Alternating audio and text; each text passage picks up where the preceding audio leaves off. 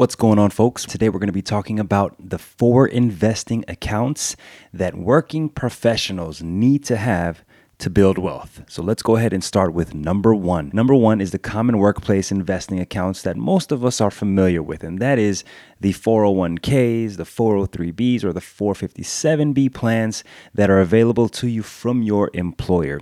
Now, the reason why I wanted to include this first is number one, most of us are aware of what these accounts are. These are your typical workplace savings retirement accounts that your employer is going to offer you. And a lot of times, when you invest in your 401k or 403b or any other workplace retirement savings account, you usually get a match. That means that your employer is going to also contribute a little bit of money to match whatever you invest up to a certain percent, right? It can be up to 3%, 5%, 7% in some cases, even maybe 10% in some cases. So that way, if you invest 10%, your company matches every single dollar up to 10%. That means you're going to be contributing 20% total between you and your employer in your 401k or 403b or another workplace retirement savings account. And this is a great way to build wealth, especially for the long term. Of course, you won't be able to access this money till later in life, the age 59 and a half. That may change. Who knows? We'll see. That doesn't mean that you should not be using these 401k or 403b plans. These are great investing accounts that will help you build wealth. And at the very least, I always say that it's good to invest up to the match because that's basically free money. That's money that your employer is not going to give you unless you contribute your own money into that 401k or 403b or 457b. That's how you're able to get that contribution from your employer employer. And if you're lucky, maybe you have an automatic contribution from your employer 1%, 2%, 3% that you can add on top of whatever they're going to match. And for these workplace retirement accounts, you can actually contribute up to $20,500 of your money into that account if you're under the age of 50. If you are 50 and above, you can actually contribute an extra $6,500 up to $27,000 of your own money that you're going to be able to contribute to your workplace retirement account. Now, for those of you who who are self employed, for those of you who are entrepreneurs, I would personally look at a solo 401k. And this is so easy to open. You can go to Charles Schwab or Vanguard or Fidelity, open a solo 401k. And so the next investing account that I want to talk about is an IRA, an individual retirement arrangement. Most of us know this as individual retirement account. Yes, you have many different types of IRAs, but the two main types of IRAs that I want to focus on today is the Roth IRA and the traditional IRA. Now, with the Roth IRA, you have to be below a certain income to be able to contribute to a Roth IRA. And Roth IRAs are great because you're going to contribute post tax dollars. That means money that you've already been taxed on that you're going to contribute to a Roth IRA. So it's kind of like a taxable account that you're going to invest in. However, the money in that Roth IRA is going to grow tax free. And also, when you get ready to take the money out, once you reach that retirement age, you're not going to get taxed on the withdrawals. And that is a special, special account that I encourage all of us who have earned income to be able to contribute to, to have an IRA, a Roth IRA. And guess what? If you do not meet that income limit of the Roth IRA, you can actually contribute to a traditional IRA with post tax dollars, money that you've already been taxed on. And then once you contribute to that traditional IRA, you're actually going to also open a Roth IRA and do what's called a backdoor Roth conversion. And so you just have to call whoever your custodian is for for your IRA and ask them, or you can do it yourself. I've done it myself with a Vanguard IRA just to test it out how that works with my Vanguard IRAs, both a traditional and a Roth IRA. I contributed money to my traditional IRA. And then the next two or three days later, I was actually able to do that backdoor Roth conversion. It was very easy online. And if you need help, again, customer service with a lot of these platforms like Fidelity, Schwab, and Vanguard are great and they will be happy to help you out. So, for you high income earners, yes, you can have a Roth IRA. It's going to be a backdoor Roth IRA,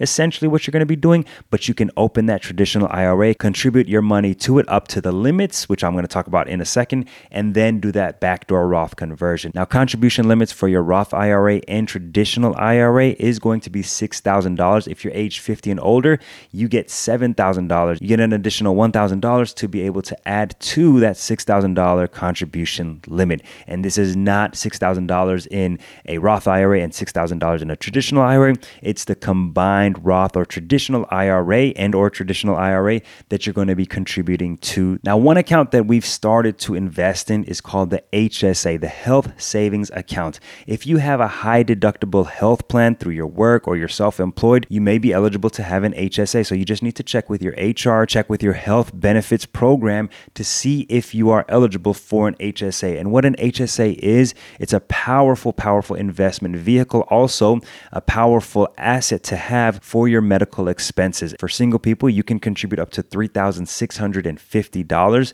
And for families, you can contribute up to $7,300. Now, I'm going to share a few details of why the HSA is a great account to have and invest in. And number one is the tax benefits. You're not going to get Social Security tax. You're not going to pay any federal taxes on that money that you contribute. You're not going to pay any Social Security tax on the money that you contribute. So you're going to be able to put that money in an HSA. You can invest the money in index funds that should be available through your HSA. Make sure they're low cost, broad based index funds. And then that money is going to grow tax free as well. And if you take it out for medical expenses anytime, you don't have to pay any taxes on that money that you contribute into your HSA. And that's an awesome thing to have because you're basically going to be able to build wealth through an HSA. And for your medical expenses, so many different kinds of medical expenses, you can just do a quick Google search to see what you can pay for through your HSA. But I was able to pay for contact lenses, I was able to pay for glasses, and all kinds of different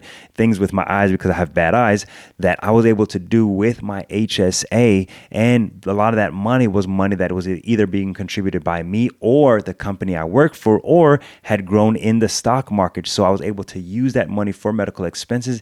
Anything left, I left it in the HSA and it's continuing to grow. It's continuing to go up and down, but over the long term, I am expecting that money in the HSA to grow significantly, especially later on in my life when I'm in that 50, 60, 60, 70 years of age where I'm going to really need that money for medical expenses. Now, one of the great things about an HSA, and some people argue whether it's good or bad, is that you can actually use that money like a retirement account, like a 401k. After you reach the age of 65, or if you become disabled, you can actually withdraw HSA funds without penalty, but the amount that you're going to withdraw will be taxed as ordinary income. So it's just going to be like a 401k or a 403b. You're not paying taxes today. However, if you are eligible to take money out after the age of 65 or if you become disabled, you will have to pay that ordinary tax income on the money that you take out. So it's a great thing to have because still again, because you're not paying taxes on the growth of that money through the years,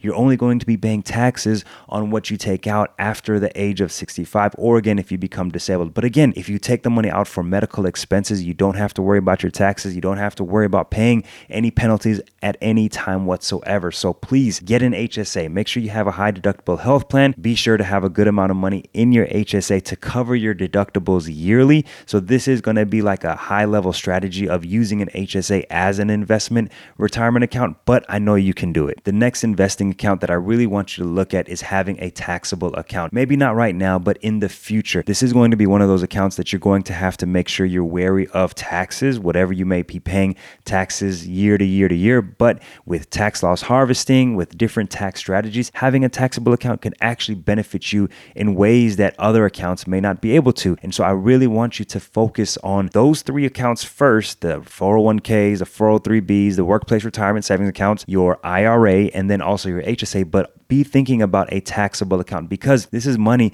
that you're going to be able to take out whenever you need. Yes, you might have a tax liability that you're going to have to pay, but there's no penalties. And that's the big thing. There are no penalties for when you take out money from your taxable account. You just have to make sure that you're investing in low cost funds or low cost investments that will not hit you with a lot of taxes, that you won't have to pay a lot of fees on, and you won't have to pay a lot of taxes on. And that's why I like to have low cost, broad based index funds in those kinds of accounts where I'm not going to have to worry about without having to pay huge tax bills when I file my taxes, my income tax returns. And you know what makes taxable accounts great is that there are no limits. So you can invest however much money you want to, unlike these tax advantage savings accounts where you do have yearly contribution limits. Be sure when you're using a taxable account to have tax friendly investments in that account. For example, a real estate investment trust index fund or a total bond market index fund are not exactly tax friendly. And those are kinds of funds that I would not put in a taxable account. I might have them in an IRA or my 401k, but I'm not going to put that in a taxable account. However, a US total market index fund or a municipal bond index fund are tax friendly. And those are types of funds that I don't mind having in a taxable account. Now, I do have a bonus investment account for those of you with children, and I want to tell you that having a 529 plan is a great way to invest for your child for their college and their future, but not just college. The 529 plan is expanding on what you can use that money for. So it is a great investment account. And if you're in a state where you invest in that state's 529 plan, you may benefit from deductions that will help reduce your tax liability. So if you have children, a 529 plan is, for me, in my opinion, the way to go. Now, once you've opened one, two, or all of these different accounts, you're probably wondering what should you invest in? Well, I have a video for you on that. It's on the screen right now. Make sure you click it and go check it out, and I'll see you over there.